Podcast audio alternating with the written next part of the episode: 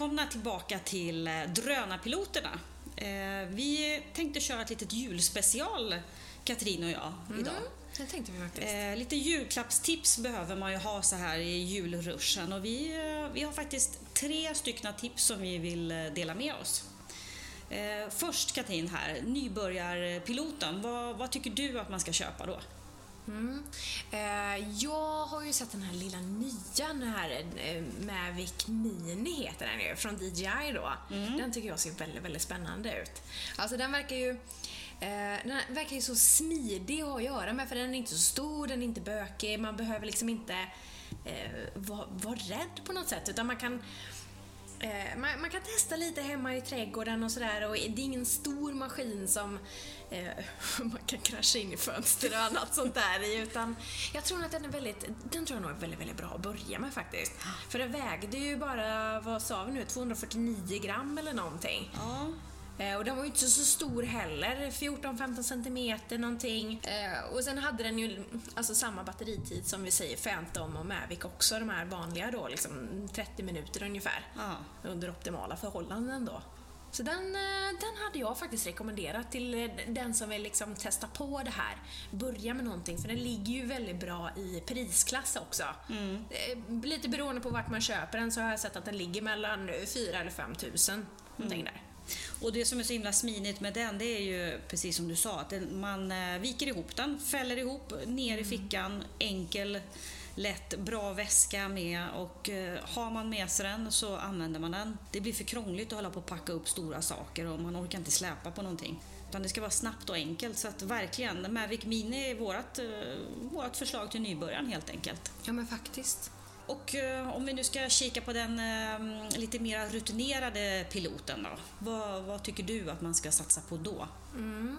Nej men vi satt ju här och spånade lite, och vi säger den rutinerade piloten då, då är ju det kanske alltså den som har flugit ett tag, man har flugit de här Mavic-maskinerna, alltså Mavic Zoom kanske eller Mavic Pro, eh, man har flugit Phantom, alltså man kan de maskinerna rätt så bra. Kanske man ska köpa något tillbehör tänker jag i alla fall. Mm.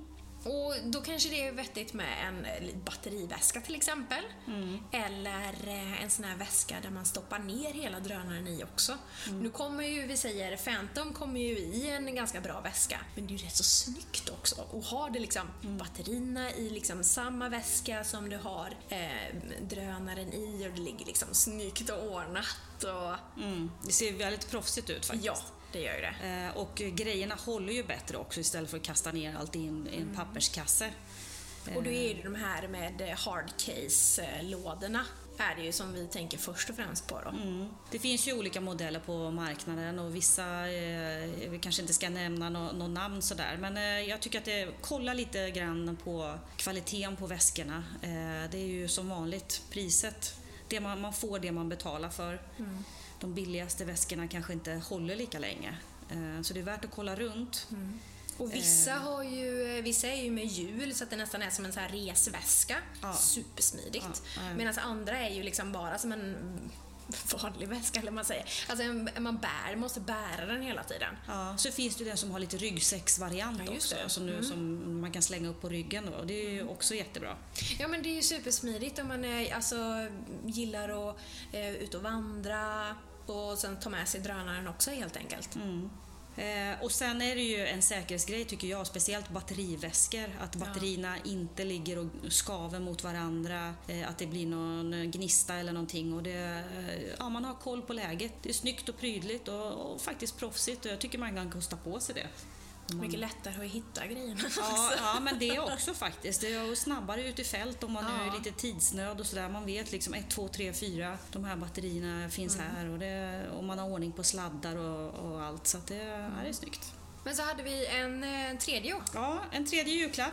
Eh, den rutinerade piloten då. Det, när man är fast i, i pilotträsket här, eller drönarträsket, då, då vill man ju också ha grejer. Eh, man vill alltid ha nya grejer. Man vill alltid ha nya grejer. Och då hoppas jag att man har varit extra snäll då. För att nu börjar man kanske komma upp på en nivå där det kostar ett x antal tusen lappar, men när man, när man har kommit så pass långt, då vet man ju också vad man vill ha, vad man tycker att det är värt att investera i. Och eh, jag och Katrin, vi har ju lärt oss värmekamera väldigt väl här nu. Vi har jobbat med det ganska länge. Så vi vill ju faktiskt lyfta fram den här X T två dual-kameran. Den är väldigt rolig faktiskt. Ja, kan du berätta lite Katrin om den? Ja men alltså den är ju så kul för att då har du ju liksom två sensorer i ett. Alltså du har ju då värmekameran och sen så har den också en, vad ska man säga, en inbyggd eller liksom eh, ihoppaketerad eh, R G B-kamera också i det hela. Så att du har ju liksom både R G B-kameran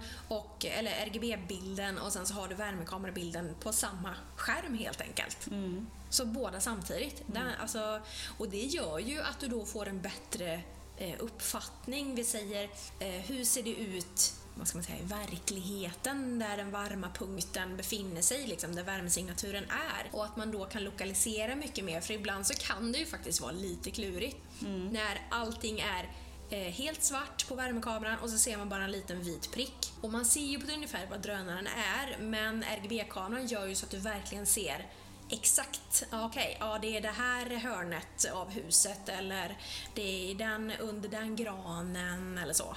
Man får, det blir en bättre precision helt enkelt. Mm. Vi har ju jobbat med den här X T två ett tag här nu och jag måste säga över förväntan. Men det, det är en dyr kamera, ett dyrt, en dyr sensor, eh, men väl värt pengarna tänker jag, i varje fall för det som vi jobbar ja, med den. Precis. Så det lönar sig. Men som sagt, det, ja, det, det är ju mera yrkesgrejer. Eh, det är mm. inte så mycket bara för att det är roligt att flyga, utan nu har man ju hamnat på en nivå som man kanske kan betalt, ta betalt för sina tjänster och sådär, och då kan det vara värt med en, en sån här investering. Mm. Eh, så den, den vill vi lyfta fram om man nu är sugen på att jobba med värmekamera.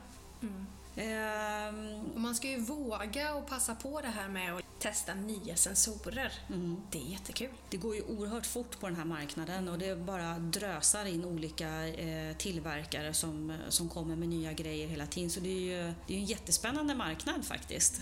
Ja, alltså bara för något år sedan när vi liksom började med det här med värmekameror och sådär, då köpte vi ju den bästa på marknaden som fanns där och då. Mm. Men som nu då bara ett litet, litet tag senare, då finns det en sån här, den här Dual till exempel. Mm. Ja, nej, det är jättespännande tycker jag. Och det, det är ju det som gör eh, att det är så kul att jobba med drönare. För att eh, just det här att du kan byta sensorer eh, efter uppdrag. Mm. Det blir ju jättespännande då. Det, är liksom, det, känns ju inte, det känns som att det inte finns några begränsningar helt enkelt. Nej, men det är bransch. Lite klyschigt, men det är ju bara fantasin. Ja, men faktiskt. Ja, men det är det. Ja. Och det är så kul att många företag liksom satsar på det här och tar fram olika sensorer. För att man har ju förstått att drönare, det är, det är grejen helt enkelt. Mm.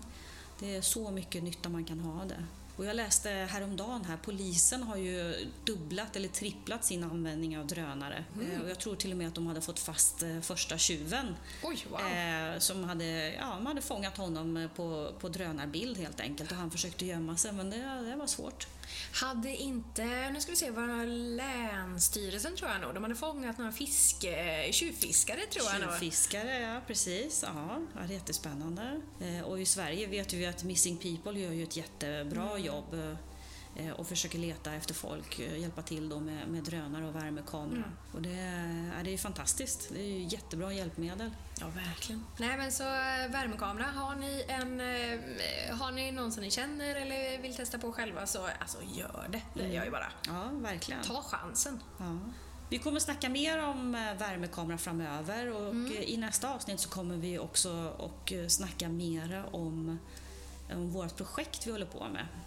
Gå lite djupare in på det, varför vi gör det, vart vi gör det och hur det är tänkt. Och där jobbar vi ju med värmekamera och viltinventering. Så det kommer komma ett helt avsnitt om det framöver. Men mm. vi suger lite på karamellen till. Precis.